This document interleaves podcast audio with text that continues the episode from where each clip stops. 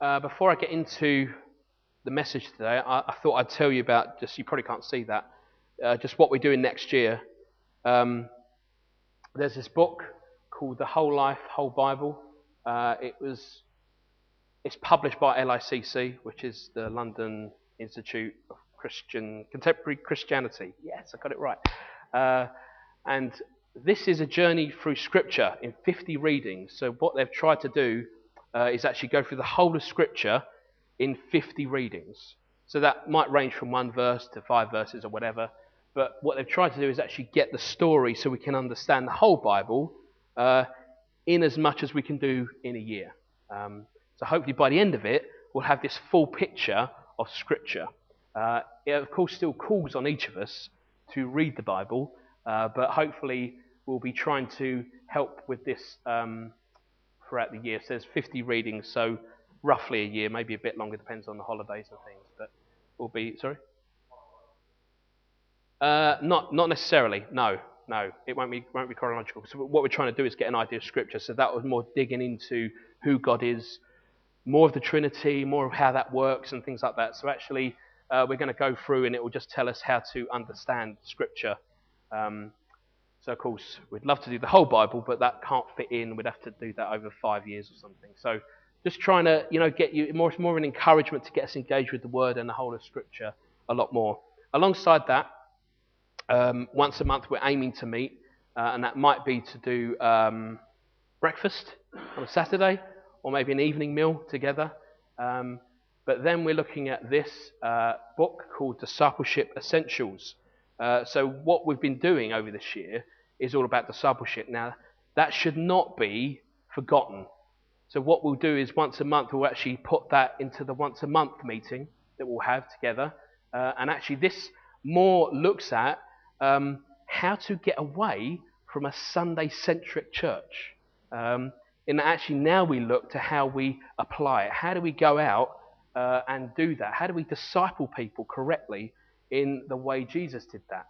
And so once a month we'll meet to do that, and there's all sorts of studies in here that we'll go through, uh, and it's likely to be um, probably two years uh, this works out in the studies, but uh, we'll take our time. There's no need to rush in this, so we'll meet together and we'll just go over what uh, the challenges in each one, and uh, we'll, we'll, give that out as we go, uh, so you can have a whole month to look at it and see what God is saying to each of us. So we'll publish more as we get towards before the new year, and we'll, we'll publish the calendar as well, what we're looking to do uh, for next year.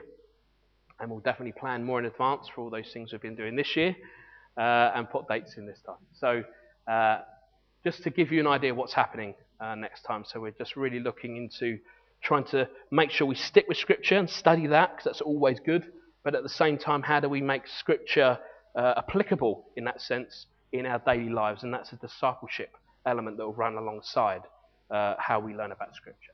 So hopefully that's good. This Greg Ogden guy is pretty good. He's got other books out and he's, uh, he's, he's, uh, he's just got a great idea about how to move away from Sundays, as it were, and actually into a more discipleship every day of the week kind of living. So probably more expanded on fruitfulness and the front line type stuff, uh, much more in depth. So we'll be looking at that. But what are we looking at today? Today we look at the 222 principle.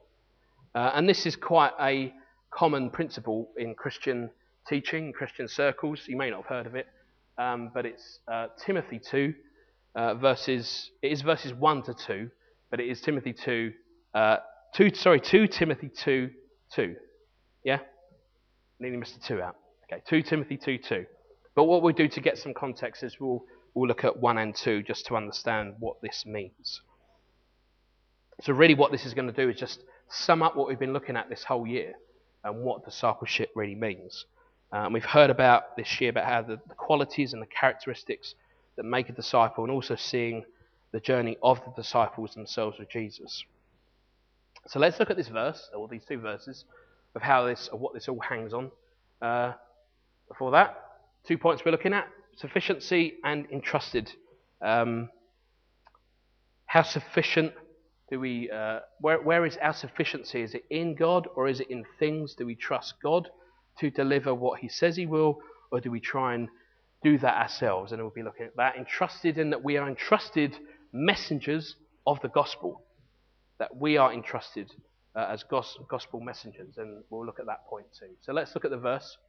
Uh, 2 Timothy 2 1 to 2 says, You then, my son, be strong in the grace that is in Christ Jesus. And the things you have heard me say in the presence of many witnesses, entrust to reliable people who will also be qualified to teach others.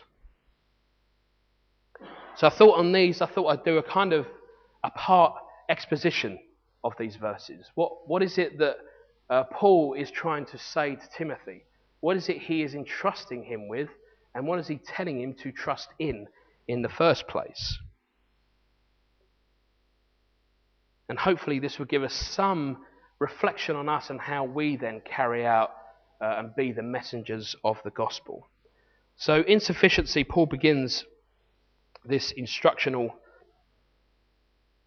Sorry, I'm just getting over a cold.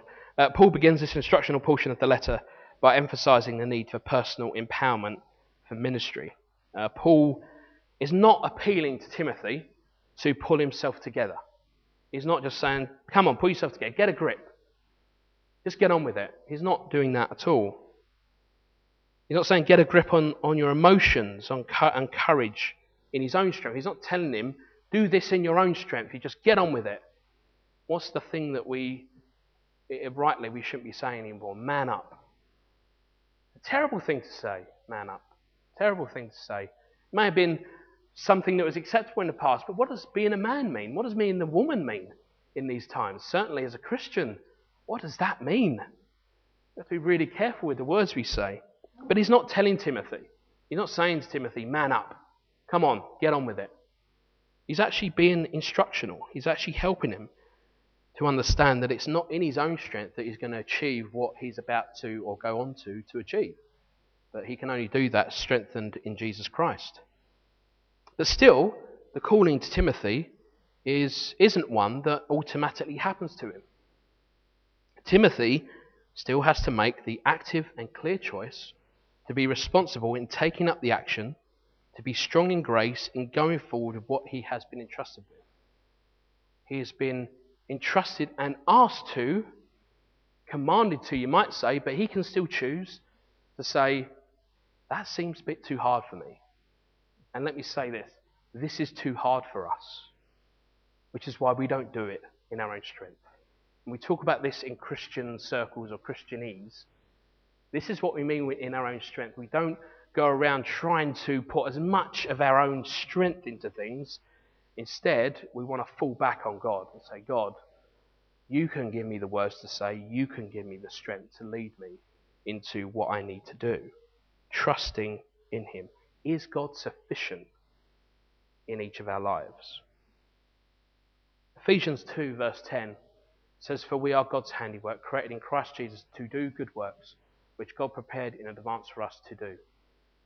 Mentioned twice in these verses, or this verse, is to do. To do. Not that it is done in that sense, not that it is done for you or for me. It is to go and do. God has prepared works ahead, and He says, Now you go and do the works I have prepared for you. It is not so we just stand back and say, well, God's doing it, isn't He? Yes, He is doing it. But He wants us to be part of it. We are Christians, and He's called us to be part of the family. He's called us to be part of an, amazing movement of truth. That is Jesus Christ. There's this quote here. We are 100% dependent on God while at the same time 100% responsible to complete the good work God has prepared for us in Christ Jesus. We are dependent on God, but we are responsible for the work that we do. In Genesis, we have been given the responsibility of what God has created. We don't own it by any means. But God has given us responsibility. It's no wonder the planet is in the state that it's in, because He's in His grace allowed us, as these kind of imperfect people, to be responsible for our actions. What we do has an impact. and in his grace he allows it. But Timothy is called by Paul to be strengthened by and abide in the vine of Christ Jesus, not in his own strength, but in the sufficient strength of Christ. When Peter made the declaration to Jesus that he would die with Jesus, what Peter did was to be sufficient in his own strength. What he did when he made that bold statement was not that he was being necessarily driven by the Holy Spirit to say that or by anything in that sense, but actually he was driven by much more of a oh, bolshy, I'm going to die with you militant approach. He says this, he says, Matthew 26, 35, but Peter declared, Even if I have to die with you, I will never disown you. And all the other disciples said the same. Not only Peter, all the other disciples said they would do that. And yet Jesus says, before that, that's not going to happen. Because where you're coming from is not a place of the strength in God, it's a place of your own strength.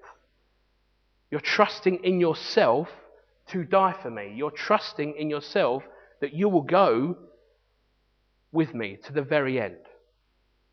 And he says this because what happens is he quotes Zechariah. Because what he's trying to tell them is it's more than just being bolshy, it's more than just making big, grand statements in the joy or the heat of the moment. And so when Jesus prepares the disciples for what he refers to as falling away from him, he uses this verse in Zechariah 13, verse 7. There's only one section he uses, and it's strike the shepherd and the sheep will be scattered.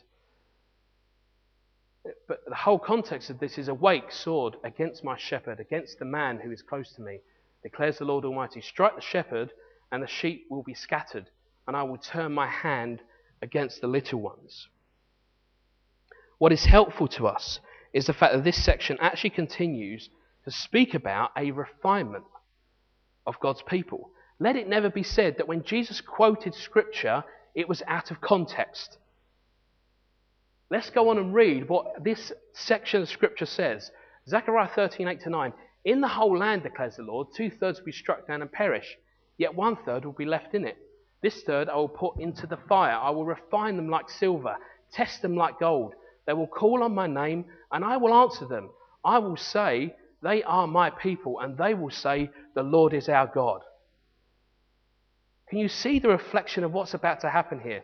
The reason why Jesus quotes this, this is my own personal view of studying this, is that what the disciples are about to go through is fire. They're about to be tested when he gets taken away. They're about to be tested when he gets arrested. They're going to be tested when he is killed. there's a refinement going on. Then there's all sorts of doubt, isn't there? There's all sorts of doubt after Jesus dies of what's going to happen next. Let it never be said that Jesus misquotes Scripture. But the principle being drawn out that Peter in particular misses here is that an emotionally charged response is not sufficient in dealing with the testing and refinement that will follow after Jesus is arrested or as he even ascends to the Father, is not enough to make the statement. But a dedicated, the Lord is my God. I will call upon his name even in the midst of fire.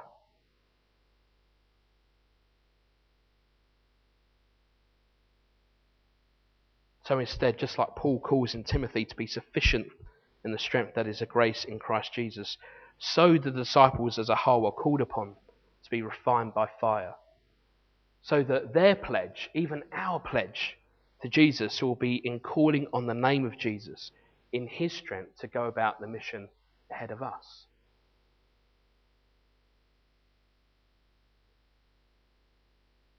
So we are to be empowered, be enabled, be strengthened inwardly.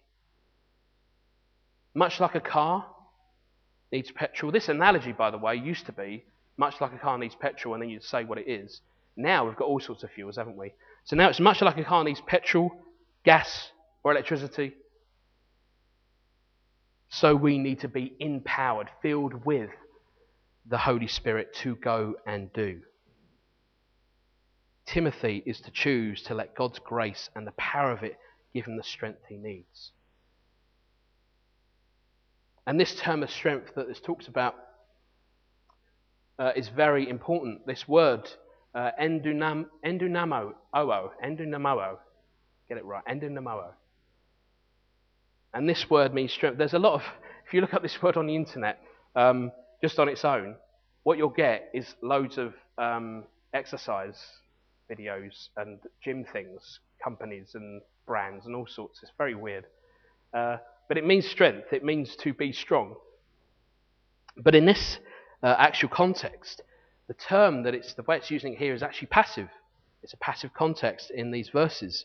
And it's to mean the source of strength comes from an independent source, not from me, not from any of us that we can generate our own strength, but from a strength from outside that we cannot control, but actually that we receive this great strength. So it actually uses this passive context.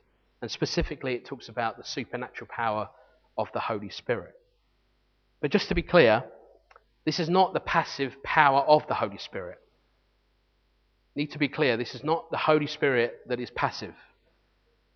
This is us who need to be passive in order to receive the strength and active strength of the Holy Spirit. Does that make sense? Uh, if the Ho- I'm not saying the Holy Spirit is passive by any means. This is the power that rose the dead from the grave. But we need to be passive in order to receive this active power of the Holy Spirit, just like the gospel is a double edged sword. But we must pacify our own strength so we receive the power of the Holy Spirit and be active in His strength. This helps us to understand maybe John 3, verse 30 that says, He must become greater, I must become less. My strength will not achieve anything. My own determination, as it will, not, not in determin- determination in God, but my own determination just to keep going, will not be enough. That will not be honoring God. Actually, I must become less and allow God, allow God through the Holy Spirit to lead me and be my strength.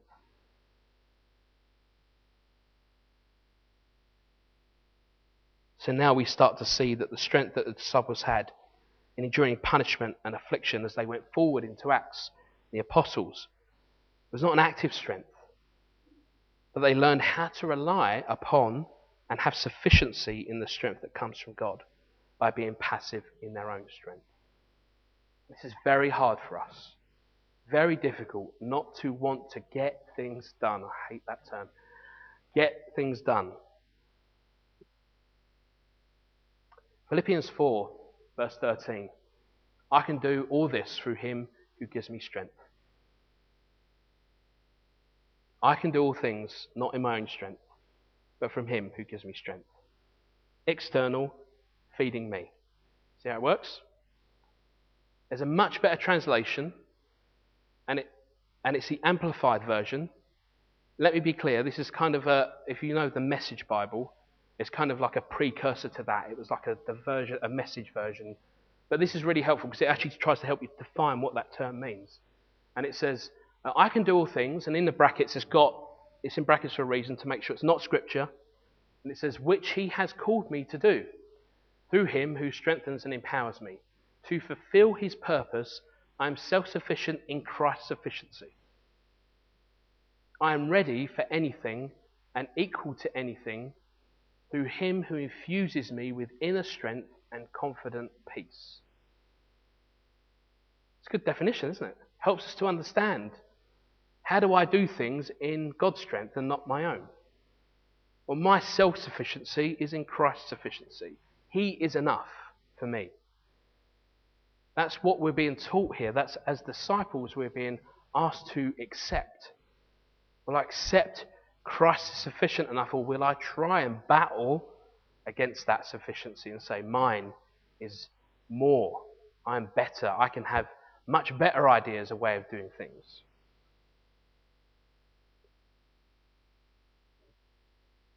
This quote here If we rely on ourselves and natural strength to accomplish spiritual, supernatural work, we are doomed to work the futility at best and failure at worst. These quotes are from good teachers, by the way. I wouldn't have put them up otherwise. So we actively choose to take up the command of making disciples. But we accomplish it only by being passive in our strength and allow the active strength of the Holy Spirit to reign and to empower us. Another quote here from someone we can't do unless he first does. Guess what? He first did. And it is done, but we must now do. I should have added to that. But Jesus has gone ahead. He's done the thing that needs to be done so that we can go and do. So, what's this thing that He is entrusted with? What's the doing He has entrusted us with? Timothy was entrusted with the mission to go and entrust to others the power and the treasure of the gospel. But only because ultimately Timothy had trust in Christ Jesus. What Paul tells Timothy to do, in effect, is to make disciples who make disciples. In verse 2 of our reading, Paul effectively refers to four generations of discipling. It goes like this Paul, Timothy, faithful men, others. You read that verse, there's four generations of discipling going on. Such a small piece of scripture, but such an amazing picture of what's being drawn here. In that you must go and make other people like you who believe in Jesus and trust in Him, so that they may go and make other people who believe in Jesus and trust in Him, and so on and so on and so on.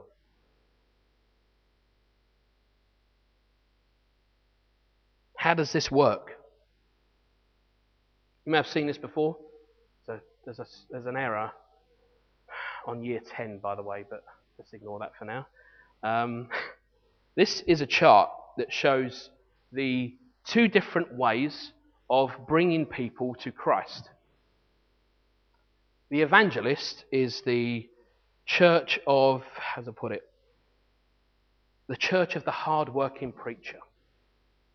This is the one person that goes out and goes and talks to people about Jesus and gets them to, or, or presents them with the opportunity to make a decision and follow Jesus.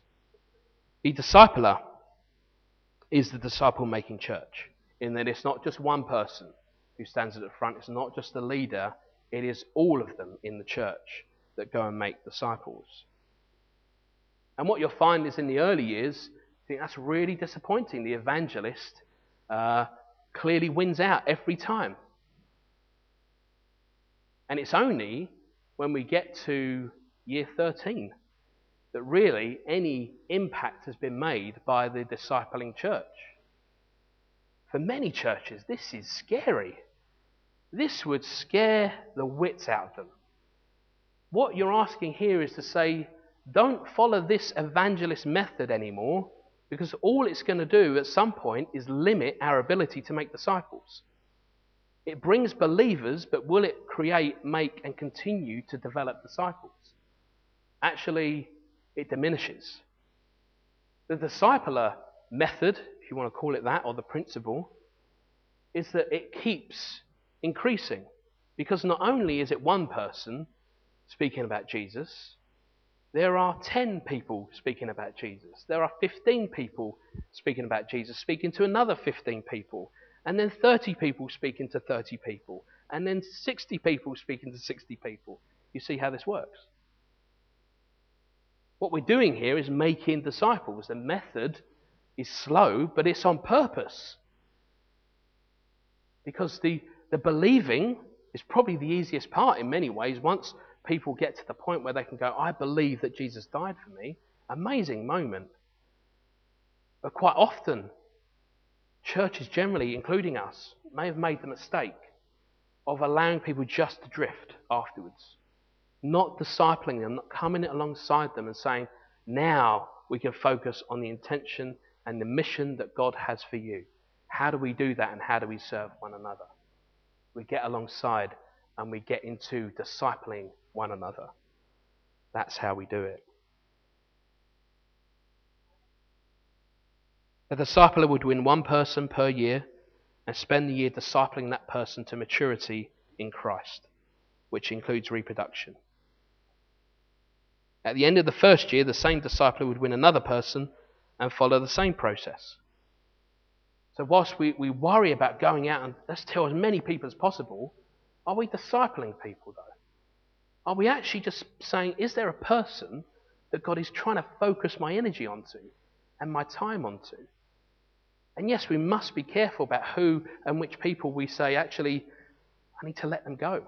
Maybe that person isn't really going to respond. Maybe that person isn't responding to my discipling. And that's fine too, because I believe God will find them another person. They'll find them another disciple who will come alongside them.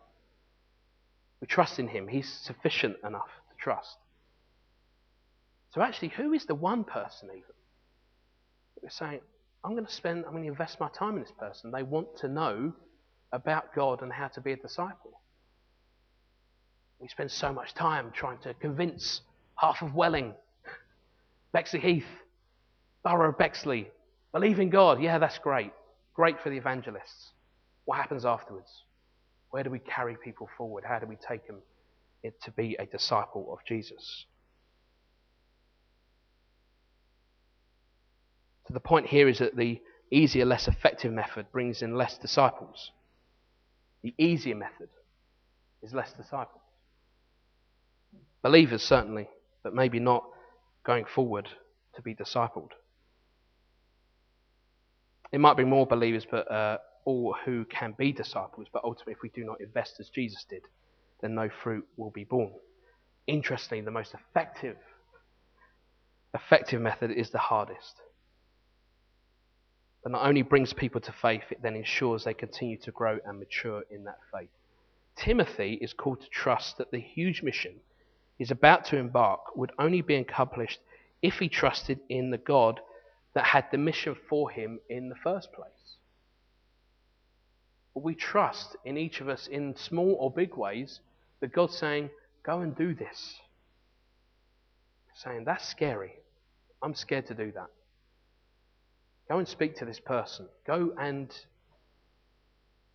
invite them into a relationship. Speak to them about God. But trust in God. I've had many, many stories of some great, I can only describe as, as overwhelmingly connected with the Holy Spirit. In amazing moments of some real gifted Holy Spirit Christians who have just got this gift to hear in the moment what to do and to say to people, and some astonishing stories of people being told by a Christian sitting at the bar they don't know, don't do what you're about to do. You're about to cheat on your wife. Flattens the guy. Then he falls off his chair. the woman you're about to meet, don't meet her. God knows what you're doing and he doesn't want you to do it. I mean, I, have never experienced that level of connection, but my goodness, it's open to everyone. But we need to connect and know that the sufficiency of God is sufficient. We need to know that we've been entrusted with this great promise. Psalm 145, uh, verse 4 says, One generation commends your works to another, they tell of your mighty acts. Know, this is what we do, isn't it? When we, uh, when we hear people's testimonies, uh, when you go to events or other churches, this is people commending what they're doing to others to share so that the next generation will carry on. The next generation will be inspired by the great workings of God. And it's so vitally important that we pass on to others. Uh, what we pass on to others comes from a place of trust that we had first. When we disciple, we are not we are not commenting on how to become a disciple. We are not just offering some advice as if disconnected or learned from a book. We're passing on what we've been taught and continue to learn in our own faith with God. Those to be entrusted with the message must be faithful, reliable, and trustworthy. This quote here for those who will not swerve aside because of fear or favour, who will not compromise with the spirit of the age through which they are passing. My goodness, that's hard. Every single day, in every single way, we are tempted and influenced by the world around us to not speak the word of God, to not live out in the way that God wants us to live out. We are tempted to follow, and yet in the spirit of this age, we are said we don't want to be in the spirit of this age, but we want the Holy Spirit. And we want people to know that Jesus comes in peace. He comes because he wants to welcome people into the kingdom of heaven.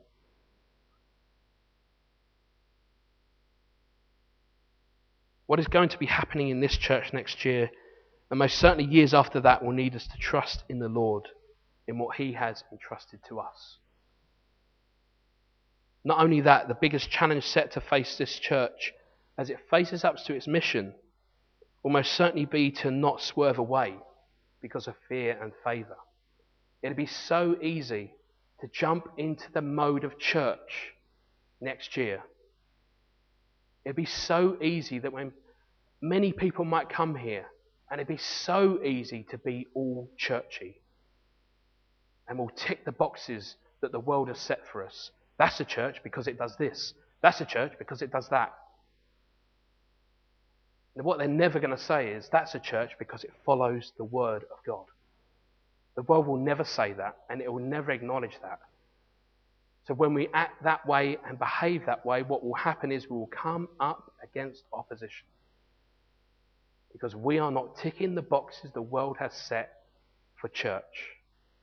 Instead, we are following the model of Acts and what Jesus has laid down for us. Whilst all are welcome to come to this church, and we always welcome people, we must be clear that we want to and love to speak about Jesus We cannot hide away from that fact that we want them to come into a relationship with Jesus. We can do all the great things that we do, we can do all the wonderful things that we do. But within that, we must show this love that Jesus has for all people. Telling the story of the birth of Jesus. Simple, but it's effective if all you say is the story of the birth of Jesus, Scripture can speak for itself.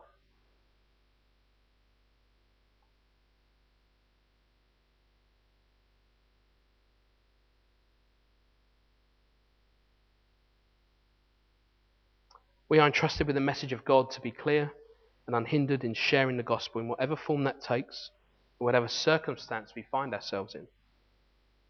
But not that that form or circumstance muddies the message. Not that that form or circumstance distracts us from the message. That we will not swerve away from it. Instead, that that message has application in every form and circumstance. Message stays true, but it can be applied in every circumstance, in every way that we act towards other people, especially those that are lost. We don't seek opportunity to make the gospel relevant. We seek opportunity because the gospel is relevant. We've drifted as churches into this mold of saying, of begging, oh, the, the Bible is relevant, I promise, I promise. The desperation in trying to make it relevant. Oh, my word. Oh, Lord, forgive us for that. This is the power of God's word we're talking about. It is not a book to be debated over. Yes, we will have discussion, we will have conversation, and long may that continue. It's great to build each other up. But don't think for a second that somehow we can make anything justifiable in this text that isn't already justified by God. As if we have some sort of power that God has. God's word is God's word. It is authority, it is power. God operates without us, but wants us. He doesn't need us, but He invites us. It is a difference between being self powered and empowered. It is the call to be trustworthy, so to be entrusted. And I've seen immense change in this church, and now everyone is trusting more and more in the Lord and their God given gifts to be disciple makers And it's great to see. It's great that we're starting to see an operation, a God operating, and people allowing God to lead us into our giftings.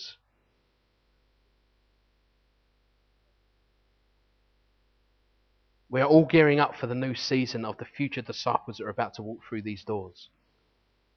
What God has ready to unleash in this place, for the sake of those that are yet to know Him and already know Him, will only happen if we choose to take responsibility in the same way Timothy did. The charge is constantly there, the command is constantly go and make disciples. Will I take up the baton? Because the next generation need to take it on also. We are entrusted and have responsibility to carry this treasure that is the word to others so that they may carry it forward. So our greatest desire should be in being pleasing to Him, pleasing to God, and to see the Word and the Spirit raise up faithful believers, be able to teach others also. Not simply teach them a Bible study, that's fine, but truly making disciples obeying the commander in chief's commands. How will we do that? That is with trusting in God, even when it seems like we're going out on a limb, even when it seems like something will not pay off. We trust in Him in that moment. If something doesn't seem to make sense, but we, we feel something through the Holy Spirit that is just prompting us. We start that in prayer. If God's pr- prompting us in prayer to say something, because He needs the church to hear something. We'll be bold, loving, yes. Gracious, yes. But will we say it so that we can each be built up? That's what we need as a church. That's how churches operate to build each other up. There's this quote from the Daily Bread and it says, Think of yourselves as a link in the living chain that extends from time from the time Jesus lived on earth to the present. We must keep that chain strong by telling others about him so that the gospel will reach to future generations. So here's where I'm going to finish. The six keys, the final thing to bring this all together. What is discipleship? I don't like lists, but we're going to do a list. Six things. First one, have a high view of the gospel. Romans tells us that the gospel is the power of God for the salvation of everyone who believes. When we share the gospel, the Lord will save souls. A clear understanding of the Great Commission. The Lord's assignment was not to go and make converts, it was to go and make disciples. This command is repeated in all four Gospels over and over again including the book of Acts. Three, reject the concept of the professional Christian. What does that mean? Sharing the gospel and making disciples is not reserved for pastors, evangelists, and missionaries. Every Christian has been given this awesome responsibility and privilege to go and share the gospel and to make disciples. That's not a message that's compatible with churches today. It's not, it's not church friendly to say that we all do the work. Because in our hearts, my goodness, I can tell you my past and say, I want the leader to do it. I want just to appreciate what he's done, and I'll give him some thanks now and again, and, I, and I'll really support him. But you know what? That's his job. Got to get past that, and that's not a popular thing to make a church popular. We all must have a part in making disciples. Fourth. That's the wrong one. Right. Fourth point. A love for people. No need to explain this. Have a love for people as God has love for people. A love for the Word of God. Have a love for the Word of God as God is love. And finally, and most importantly, the necessity of prayer. Jesus said, Without me, you can do nothing. And someone once phrased this, this principle before we speak to men about God, we must speak to God about men. People. Change that with people. Our work with others cannot be accomplished in the flesh. We need the Lord's power and must seek that through specific, persistent, and intense prayer. My hope for next year is that we will pray into this more intently. We need to pray about the people that we will be reaching. Because every decision we make, every word we say, every, every action that we take will have an impact on everyone that walks through this door. Every person we interact with in the community. So, how do we do that? How do we know how to behave? We come to God and say, God, what about people? Who are these people you've directed us to? How should we engage with them? That, above all, will be our determination next year. Yes, study. Yes, learn. My Lord, Lord, Lord, we need to pray. Oh, we so need to pray over these next few years. I'm going to pray now, and then we're going to finish with a blessing. Lord, we want to thank you that you are have the plan from beginning to end. That you have everything sewn up, as it were. But Lord, within that, you allow us to be part of what you have entrusted us with. You allow us not only to receive and to learn about who you are, to receive the Holy Spirit, to be saved, but also to go and tell others about who you are, to disciple the next disciple. Lord, I pray today that we'll just so we're thinking and talking about churches in general, Lord, that we, and I don't intend this uh, to be like this, but Lord, that we keep away from judgment with other churches. Lord, forgive me if that's what has been said, if I've said that today. But Lord, I don't mean it that way, Lord. I, I just want to say to you today that we, we have to look at how we do discipling. What is it to be a disciple? Oh, Lord, I know pretty much, as much as I can engage with you through the Holy Spirit, I'm not here to be a caretaker. I'm not here just to make things tick over. But Lord, none of us are here to make things just tick over. We're here for a mission of God to tell people around us that you exist, you are real, and there is a peace waiting for them. There is love. There is heaven. There is eternal life waiting for them. For those that choose, repent, and believe in Jesus, our Lord. Guide us as we engage in how to be effective disciples for the kingdom of heaven. Lord, help us to put our needs last and others first. Help us to be more Jesus like as we go forward, Lord.